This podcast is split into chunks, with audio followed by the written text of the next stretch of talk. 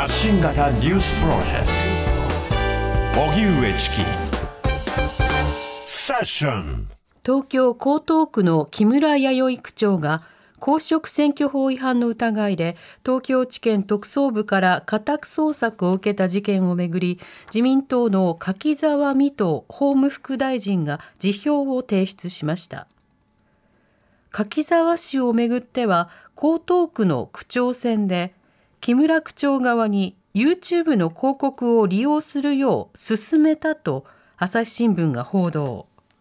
公職選挙法では有料のネット広告を出すことが禁じられています。これをめぐって今日の参議院予算委員会は紛糾。また自民党の杉田水脈議員が過去に SNS などに投稿した内容について札幌法務局などは人権侵犯であると認定しましたが、立憲民主党の徳永議員は、その後も杉田氏が差別をしていないと動画投稿しているなどと批判。これについて岸田総理は、説明責任は政治家として果たし続けていかなければならないと指摘しました。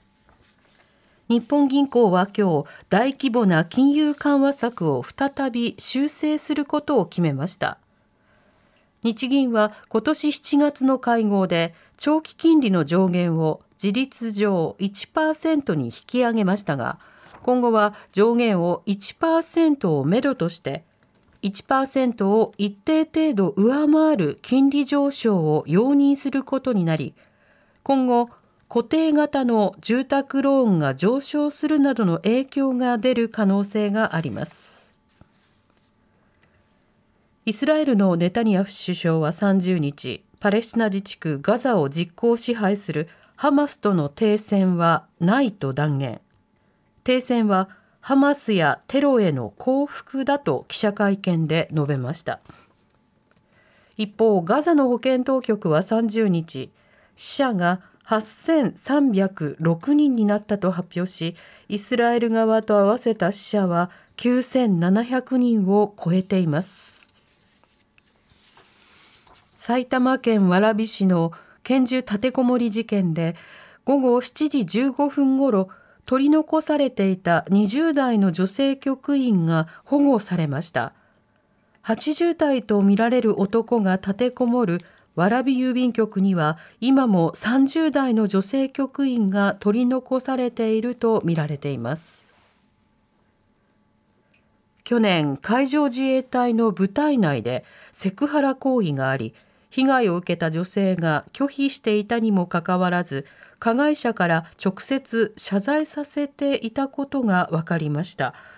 防衛省などによりますと去年8月から12月頃にかけて男性隊員が同僚の女性隊員に背後から抱きつくなどしたということです。女性は今年に入り退職しています。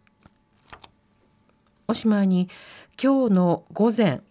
富山市で住宅の中に侵入してきた熊に女性2人が襲われて怪我をしました。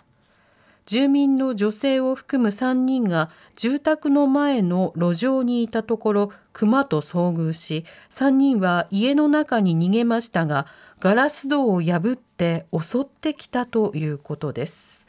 その後熊は住宅裏の畑を抜けて逃げたとみられ猟友会などが付近を捜索しています。TBS ラディオ発信型ニュースプロジェクト Fashion.